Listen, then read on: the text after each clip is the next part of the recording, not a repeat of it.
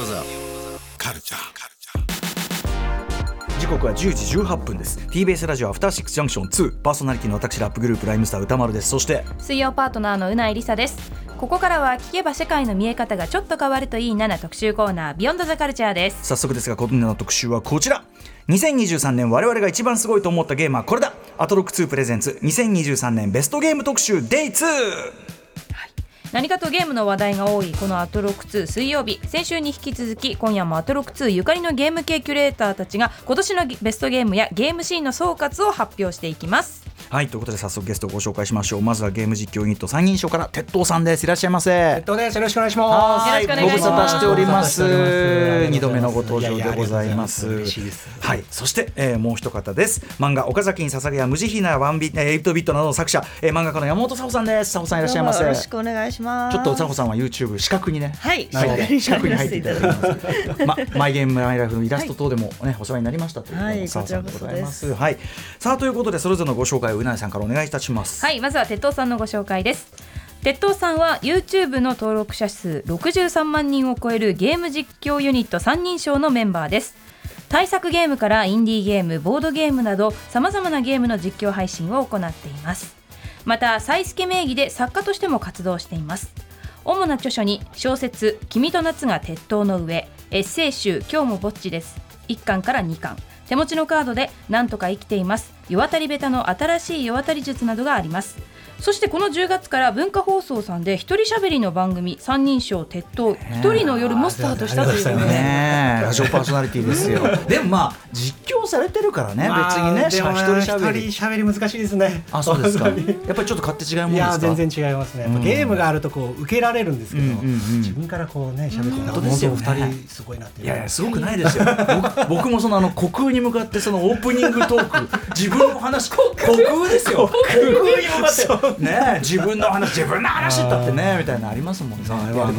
ってる、さすが鉄塔さんですよ。さあということで、まあ2度目のご出演の鉄塔さんに続きまして山本佐保さんご紹介です。はい、漫画家の山本佐保さんは幼少時からの親友岡崎さんとの友情や思い出の描いた自伝的漫画岡崎に捧ぐで2015年にデビューされました。以後エッセイコミック今日も薬日ですやゲームライフを綴った無慈悲な8ビットなどを連載、またイラストレーターとしても活動し、鉄塔さんの今日もぼっちですシリーズの表紙や、今年4月に発売されました単行本プレイステーションプレゼンツライムスター歌丸とマイゲームマイライフの表紙も担当しています。ありがとうございます。そして今年の8月1日には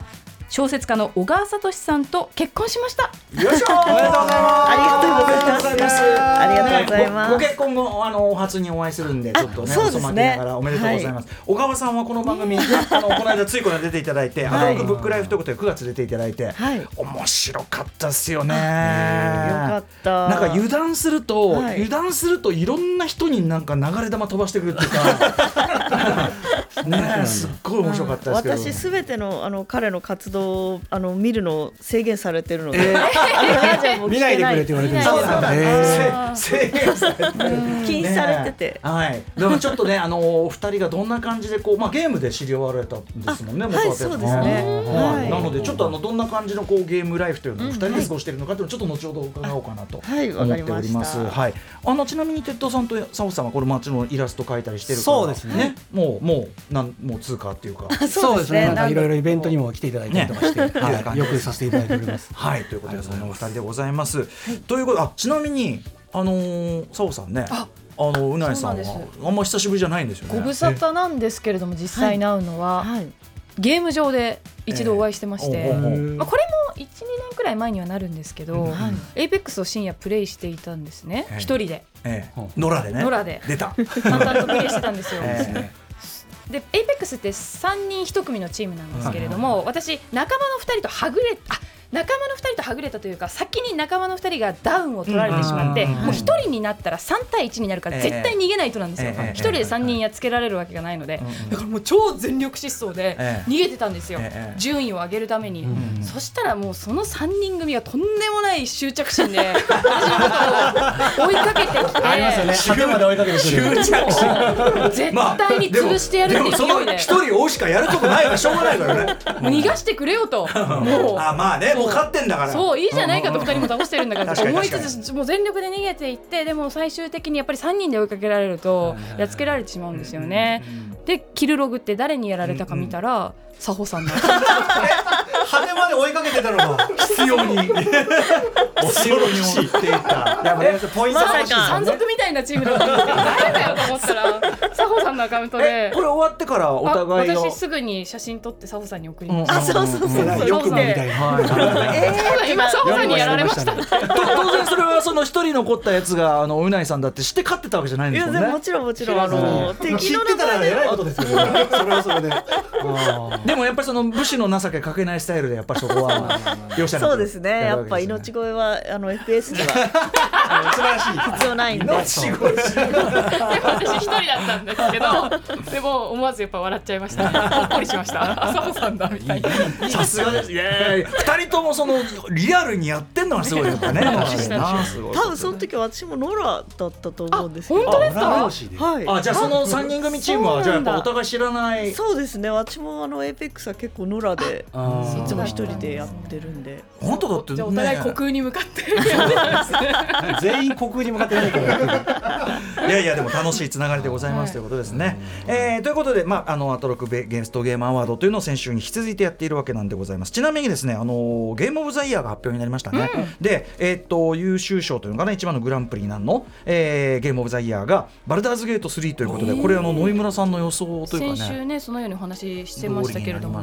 これ日本版がもうすぐ12月21日に出るのかな。ちょっとこちらも楽しみにしたいなと思ってる次第でございます。さあということで、今日はですね鉄道さんと山本沙帆さんにお一人ずつベストゲームを伺って、ゲームの、鉄道さんとかもねいろんなやってきてると思うんで、今年のゲームシーン振り返りみたいなことも含めて伺っていこうかと思う次第でございます。じゃあまず鉄道さん、お願いいたします。今年先ほど歌丸さんもちょっと話されてたんですけど、とにかくストリートファイター6の盛り上がりっていうのがその僕らゲーム実況界隈でもすごくて、この番組でも多分何度か取り上げたことあると思うんですけど、そのモダンモードっていう、初心者でも技が昇竜拳すごい簡単に出せますみたいなのが出たおかげで初心者へのこの門戸が広がったというか、ぐっとこう敷居がもともと格闘ゲームってそう敷居が高いって思われていて、いつしかそういうものになってましたね。そうなんですよね。だから自分でもうトレーニングモードっていうところにこもって練習してようやく対戦台に立てますみたいな感じだったので、僕としてもちょっとやりづらいなっていう印象があったんですけど、そのモダンモードのおかげで素人でも簡単に技が出せるし、かつこうなんていうかな迫力あるゲーム展開が楽しめる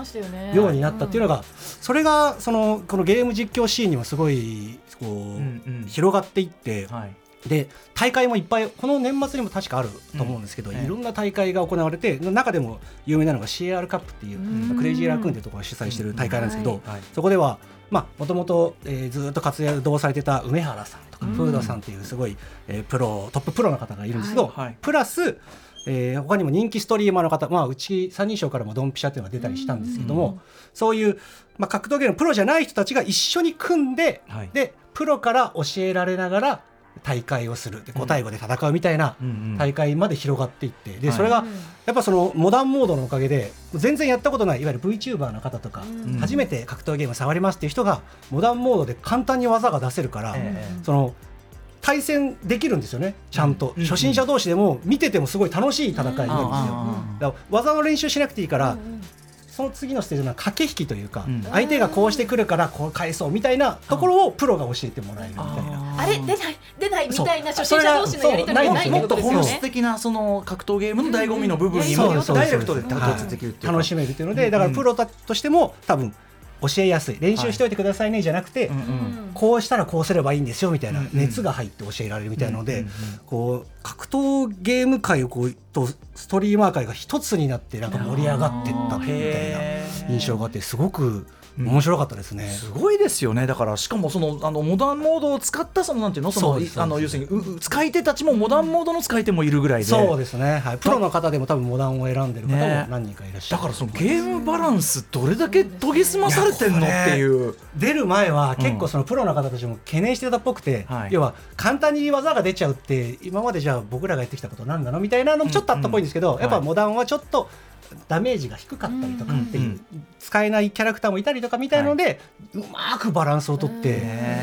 ここまでの盛り上がりはすごい感心しましたね。やっぱストリートファイター6なんだな。そのゲームが出たことで CR カップクレイジーラクーンもここに手をつけたのがまたすごいなと思いました。そうですね、うん、確かにそれぐらい盛り上がるように、うんうん、今まではねずっと FPS とかそういうちょっと競技性で分かりやすいシューター系のゲームが多かったんですけど、格闘ゲームもやっぱり e スポーツとしてはね一ジャンルなんで、はい、そこに行けるんだなっていうのが面白かったですね。テッドさんおっしゃってたその格闘ゲーム界特有のあの異常なハードルの高さみたいなものが、でもあれはね金子のりゆきさんはめこさんに話聞いても、はいはいはいはい、やっぱなんとかしなきゃいけないっていうのはあったけども、一気にこれをだから、ね、解決して、ね、もう全員ハッピーなそうだと思います。ゲームになった。損した人いないんじゃないかな。しかもほら僕なんかさ対戦一つしてね、うん、あのね NPC ちょい弱い NPC 相手の僕も 500% 楽しんでんだから、うん、最強じゃないですか。そうワールドツアー面白かったですよね。最高ですよ、うん、やってていやこれ本当に面白いな。あのちょいゆる感がね。そうなんですよね。ちょっと龍がごとくチックなちょい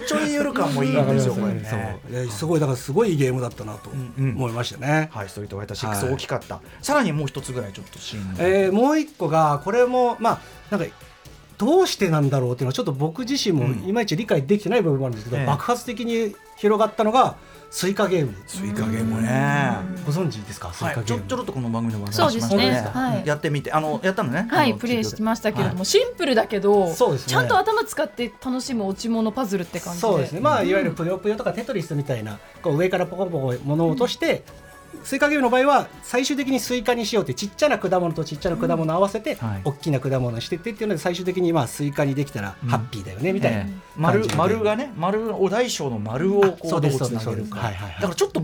物理的な挙動を考えながらやらないといけないっていう。そうですね。なんか独特の、うんうんなんかちっちゃいけど重量的には重くて、うん、でっかいものは軽いからどんどんこう沈んでっちゃって、そう小さいものが沈んでいくからそれも踏まえてどこに落とすかとか頭使うんですね。不思議な挙動というか、うん、あこういうもんなんだみたいなんですけど、これが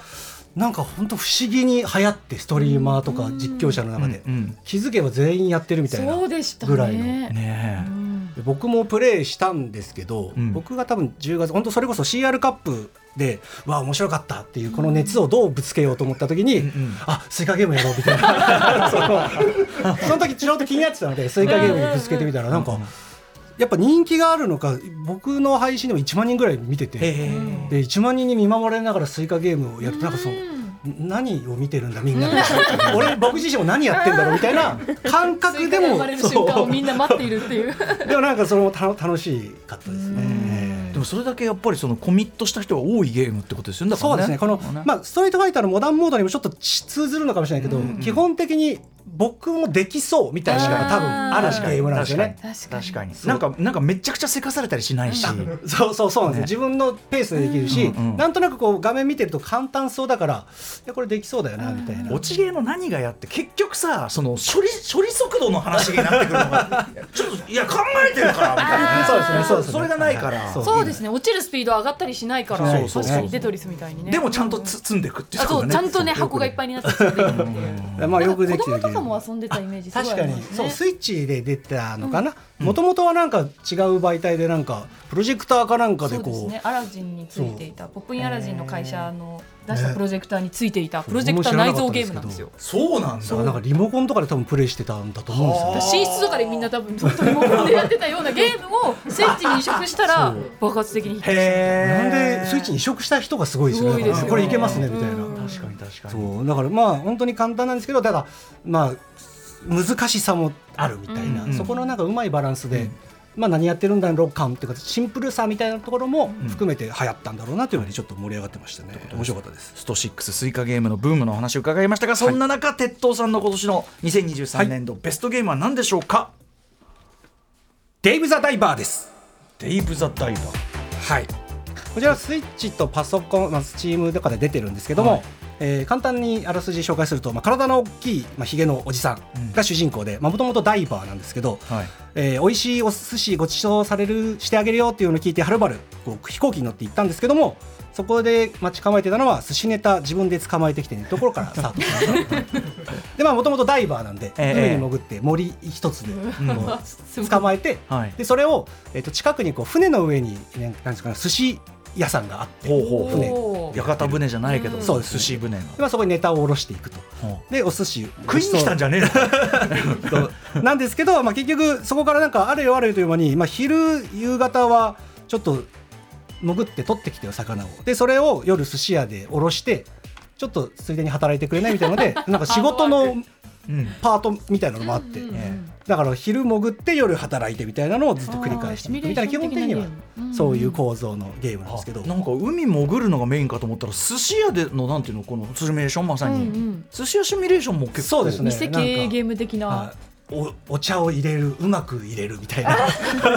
うようなちょっとしたミニゲームもあったりとか、配膳するみたいなそういったゲーム要素もあったりとか、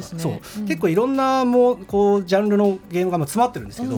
まあ全体的にこうドット調のグラフィックすごい可愛いですし、アクションも簡単なんですよね。基本的にコントローラーとかでもできる、まあ A ボタン連打とかそういうのでいけるんですけど、潜ってる間は残りの酸素の量だったりとか、あと捕まえたまあサメとかと格闘したりするんですけど、そのサメをその水中の中でもうばらして、でいるんですよね、リュックに。そうするとなんか当然重くなるのでその重量ギリギリどこまでいけるかみたいなのも気にしながら、こうちょっと緊張感もありつつみたいなで楽しめるんですけどね。でもストーリー的にも、まあ、それだけじゃなくて、水中に入った時にはその人魚が急に現れて、なんか村をちょっと助けてほしいみたいな言われたりだとか、なんかいろんな要素、そんなサブクエみたいなのもあったり、あと環境保護団体的なものがなんかやってきて、なんか手榴弾投げてくるみたいなそういうなんかちょっとこう争いみたいなのもあったり、で夜は夜で寿司屋に貝原雄山的な美味しいものが現れて、うまい寿司を食わせてみろみたいな感じでだからそれのためにまた変なこう珍奇な魚を捕まえてきて、珍しい魚をそれをおろしてもらうみたいな感じの、こんないろんなものが本当合わさったゲームなんですけど、これが絶妙なバランスで作られていて、やっててこう飽きないんですよね。なんか 2D なんだけどいろんな要素があって、ちょっと細かいミッションもあるから、まあ、オープンワールドとは言わないけど、なんかそういう、ね、広がりがあるこの世界、ね、そうですね。だから、配信していて思ったのはやっぱりこういきなりこう海外のゲームなんですけど、これっていきなりこうポンっていろんなことできますっていうタイトルって結構あって、でこうじゃあ何から手をつけていいんだかって困っちゃうこともあるんですけど、ちゃんとちょっとずつちょっとずつこう広がるようにちょっと畑耕してみるみたいなのが急に現れて、元は例えば寿司食う人だけだからねそうなんですけど、丁寧にね教えてくんないとちょっと養殖もやってみますみたいなので、ちょっとずつちょっとずつゲームのモードも増えていくんですよ。こんなことまでやらされるんだみたいなのも、なんかこうゆっくりゆっくり広がっていく感じが、で気づくともうこのなんていうこの界隈マスターしてるみたいな、いやそれが本当に絶妙なバランスで作られていて、これ見事なもんだなと思いました。なんかその今ご説明一通りいただいて、でちょっとビジュアルも見て、あなるほどってなったけど、本当説明難しいですねこれね。そうですね、やれることが多い、多岐にわたるんですけど、例えばオープンワールドとかシミュレーションとか一言で言えないっていうか、そうですね、いろんなジャンルがてんこ盛りになったゲームですって感じ。でもビジュアル一発、この海の中もなんか気持ちいい、すごいなんか綺麗なんですよね、グラフィックが。でこの番組でもそう紹介されてたクトゥルフ系釣りゲームのドレッジ、釣りゲームか、釣りゲームと思いきや追われるみたいな危険なゲーム、あれともなんか12月の中旬ぐらいにコラボするみたいな。ってことはこのゲームと平和そうな海に多分そういうことに太鼓が来た邪悪なものがなるんじゃないのかなと、ちょっとだからどんなことになるのか気になって楽しみですね。これちょっとやってみないことにはですね、ぜひぜひデイブ・ザ・ダイバースイッチパソコンで出ているということでございます。さすが鉄道さんチョイス、ありがとうございました。鉄道さんチョイスデイブ・ザ・ダイバーご紹介いただきました。続いてじゃあ山本沙帆さんでございます。お待たせいたしました。 YouTube の資格に見事に入って我々のこの方向にいらっしゃいます。ここにいます。確かにここにいるよということですけどさあ沙帆さん、2023年ゲームどんな感じで楽しまれていましたか？はい、そうですね、今年ももちろん一年中ゲーム漬けではあったんですけど、やっとコロナが収まって、友達とこう集まってボードゲームをする機会が今年すごく多かったですね。だからオフラインゲームを結構たくさんプレイしました。なるほどなるほど、はいね、やったらあんな楽しいものはないというのがね、そして小川聡さんとのご結婚、まずゲームきっかけだったんですもんね。本当にね、そうなんですよ。共通の、趣味っていうか共通2人で遊べるのがもうゲームだったんで、も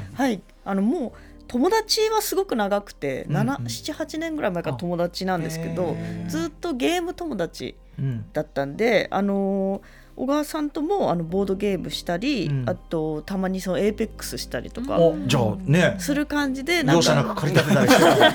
し一緒にいた可能性すらもしかしたら2人でちょっと覚えてないですけど夫婦で買ってたかもしれないです、ね、そうですね。だからゆるくそのしょっちゅう遊ぶとかじゃないですけど、うん、半年に1回ぐらい遊ぶゆるいゲーム友達として、うんうん、ずっと付き合ってきたっていう感じなんですよね、うん、今もじゃあ、はい、ご一緒に何か特定のゲームやられたりとかあるんですか？そうですね、家も別々の部屋にゲーミング PC が1台ずつあって、うんうん、家の中でボイチャしながら、はい、離れた部屋で一緒にゲームをそうなんですよ、今時のそれでゲームしながらやったりとかしてますね、うん、楽しそうですねやっぱね、はい、ゲームをやりなんていうのずっとやってることに対する説明とか理解とかねもう最初からあるのが、はい、話早くていいですよね。そうですね、お互いゲームが趣味なことも分かってるから、うん、本当になんか私構うのがめんどくさくなった時とか本当に早く部屋でゲームしろって押し込まれてもう行っておうちやってきなさいってシシってされたりとかしますゲームやってないそうですね。で最近のお二人のブームは麻雀、お互い麻雀好きなんですけど、はい、ジャンタマっていうブラウザゲームですね、はいはいはいはい、でなんか対戦コンピューター入れて対戦したりとかしてますね、うんうん、でもあれじゃないだ、はい、喧嘩にならないですかそんなどっちが強いとか実力差が実力差結構あって、うん、めちゃくちゃ強いんですよね。お母さん強そうだ強そうロジカルな意味で強そうだから対局終わった後にちょっとさっきのなんか手配見せろって言われてなんか指導が感想戦いいねそれ強くなるんじゃないですかそれね。ジャンタマってリプレイ機能があって全部その対局巻き戻って見れるんですよ。すごいなんでこれ切ったのとかこっち切った方が街が広がるでしょみたいな感じでなんか説教を受けたりとかしてこうトレーニング訓練してもらってますいいですねいいわここいいわやっぱりねこの2人楽しそうはい、そんな山本さおさん、いろいろゲームやられてきたと思いますが、はい、今年のベストゲーム1本選ぶなら何でしょうか？はい、私が選ぶのはスーパーマリオブラザーズワンダーです。おー、はい、もう今やというかね、はい、そうですね出たばっかりだけど、はい、でもなんか絶賛の声しか聞こえてきませんね、はい、面白いですね、うん、結構ここ数年ゲームってなんかこう結構前からオープンワールドゲームみたいな、 なんか何百時間遊べますとか、うん、何千時間遊べますっていうゲームが結構最近、うん、ちょっと前に流行ってて、うん、でちょっと逆に最近10時間ぐらいでクリアできる、うんうん、なんかちょうどいいゲームが、うん任天堂さんがよく出してくれててピクミン4とかもそうなんですけど、はい、スーパーマリオブラザーズワンダーもなんかギュッと多分10時間ぐらいかなクリアまで、うんうん、でめちゃめちゃ面白いっていう、うんうん、なんかこうゲーム疲れうん、長いプレイ時間が長いゲーム疲れを解消するようなこう、うんうん、短いライトなゲームで面白いのがいっぱい出ていて、うん、でこのゲームもすごい子供も大人も楽しめるすごい絶妙なバランスでやっぱさすがだなっていう、うんうんはい、なんかちゃんとこう死ににくいっていうかちゃんとそういう風になったりもするんですよね。そうなんですよなんか死んでもすぐ助けられたりとか、うんうん、あとキャラクター選択があるんですよね、うん、マリオ以外にもこういっぱいあって、うん、でヨッシーとかは、うん、死なないんです。なんかおこちる以外は死なないってねそういや俺敵に当たってもそのさだからスーパーマリオってあんな横スクロールね、はい、鬼すぎんじゃないですかなんでこれに触れただけで死ぬのみたいな、まあ、確かにですよね、でもそういうとこもちゃんと緩くなって、うん、そうだからパパがマリオやって子供がヨッシーやるとかでなんかワイそうなんですよね。それでこうストレスなく続けていけたりとか、うん、そういう風にみんなでやってもすっごい面白い仕掛けがあるんですけど、うんうん、今回インターネットで知らない人と一緒に面をプレイできるっていうのがあるんですシステムがあるんですけど、うん、ダークソウルみたいに、うん、なんか薄い影であの世界の誰かがいるだけなんで、うんうん、そんなになんか介入してこないっていうか、はいはい、そのいる気配だけが、そうそう気配だけなんですよ。ゴーストみたいなのがちょっと映ってるっていう。そうだからそれが私すごい良くて、うん、なんとなく一緒にやってる。そうなんですよ。こっちのプレイにそこまで介入してくれないけどみたいな。そうなんとなく誰かとやれてる感覚。なんか誰かいるなっていう。うんうんうん、でもうすっごいたまになんですけど、難しい場面とかで死んだらこう助けてもらって死んだら助けてもらってってお互い助け合ってめっちゃ仲良くなるっていう、なんかそれもダークソウルっぽくてたまになんかマリオがダークソウルすごいよね。一番正反対すごいですね。そうなんですよ。意外と合うっていう、お互いの経験を生かしながらちょっとそれぞれの世界を生きながら並行して、ね、あそんなモードがあるんだ、はい、間口が広いですね。どれだけ準備されてるみたいな。なんとなく最後の旗のところで待っててくれて、なんかちょっとエモートみたいなのができる。なんかスタンプみたいなのが押せるんで、はいはい、すごいこう2人でニコニコマークのスタンプをしながら一緒にゴールするとか、なんかいいちょっとだけつながりを感じる。その次の面も一緒にやれるんですか。もうさよなら、そうなんですよ。だから本当それもなんかダークソウルっぽいっていうか、一期一会もう本当に確かに会えないですよねあのゲームも。そうなんですよね。まさかのね、フロムソフトウェア感も入ってという、ゲームオブザイヤーにもノミネートされてましたもんね。さすがっていうかね、ことですけどね、うん、あとビジュアル的にもまあ、はい、やばいみたいな。あ、そうですね。結構なんか悪夢をテーマに、なんていうんですかね、ディズニーの昔のダンボみたいな、はい、てかまあストレートに、まあ、サイケっていうね。そうですね、サイケ的な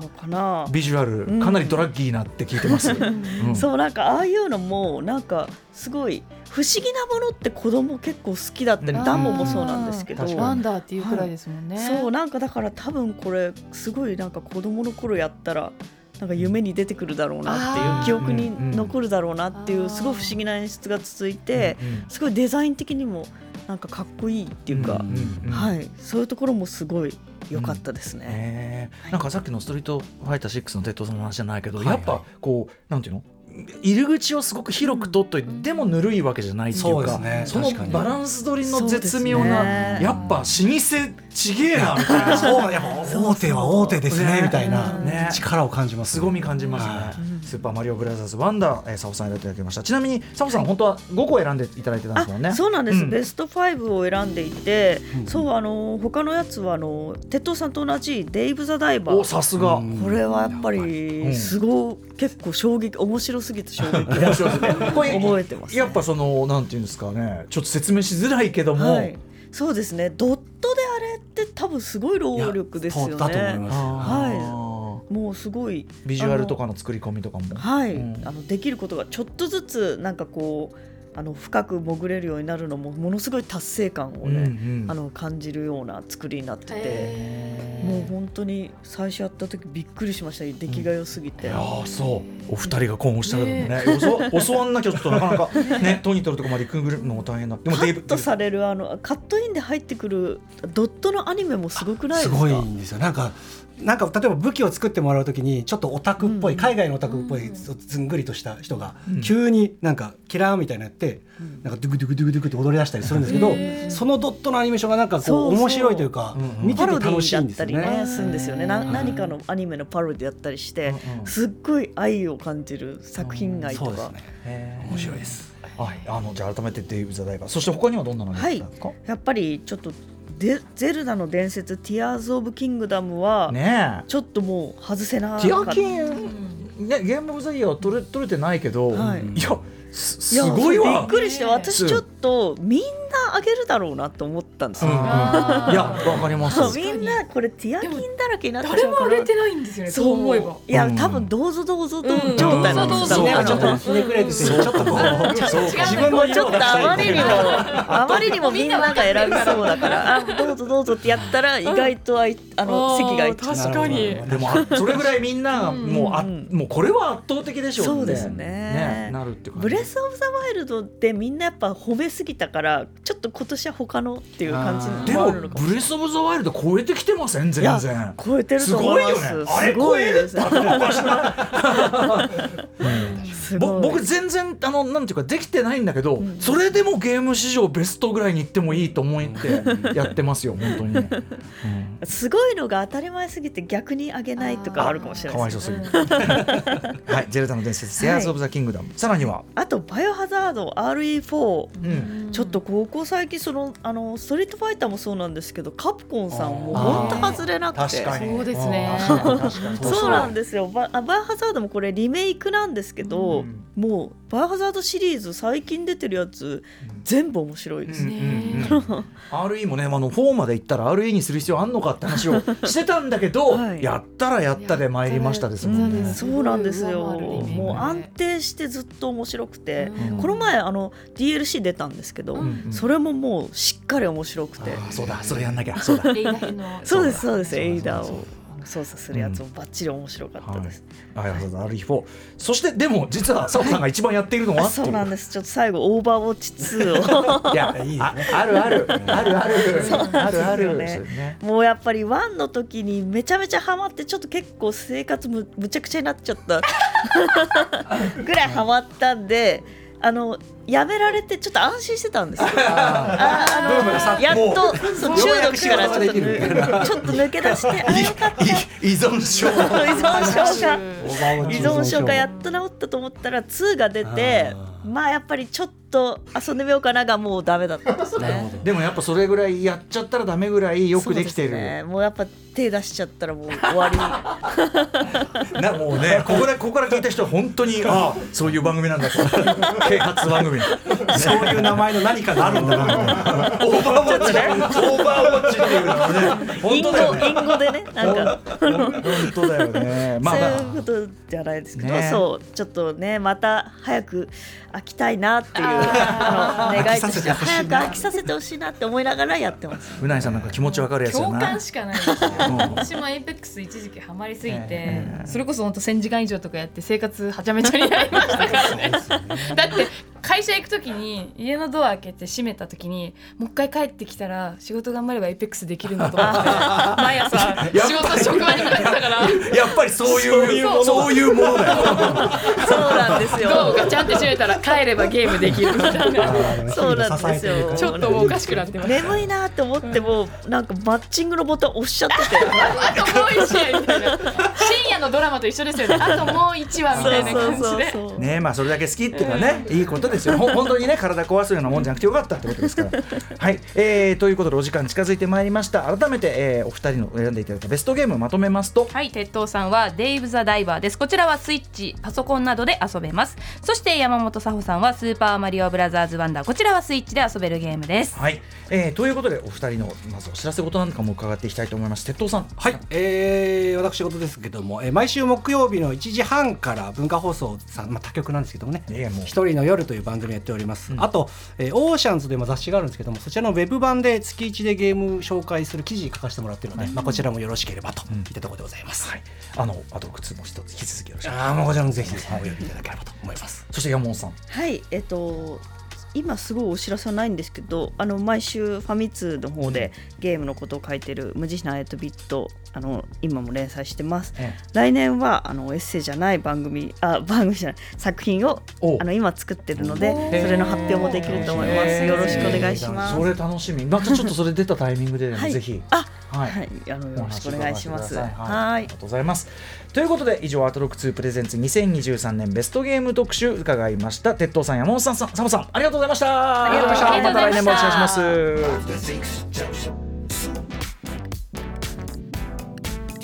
ラジオ from 東京赤坂。メールアドレス歌丸@tbs.co.jp。ナンバーワンカルチャープログラムアトロック2。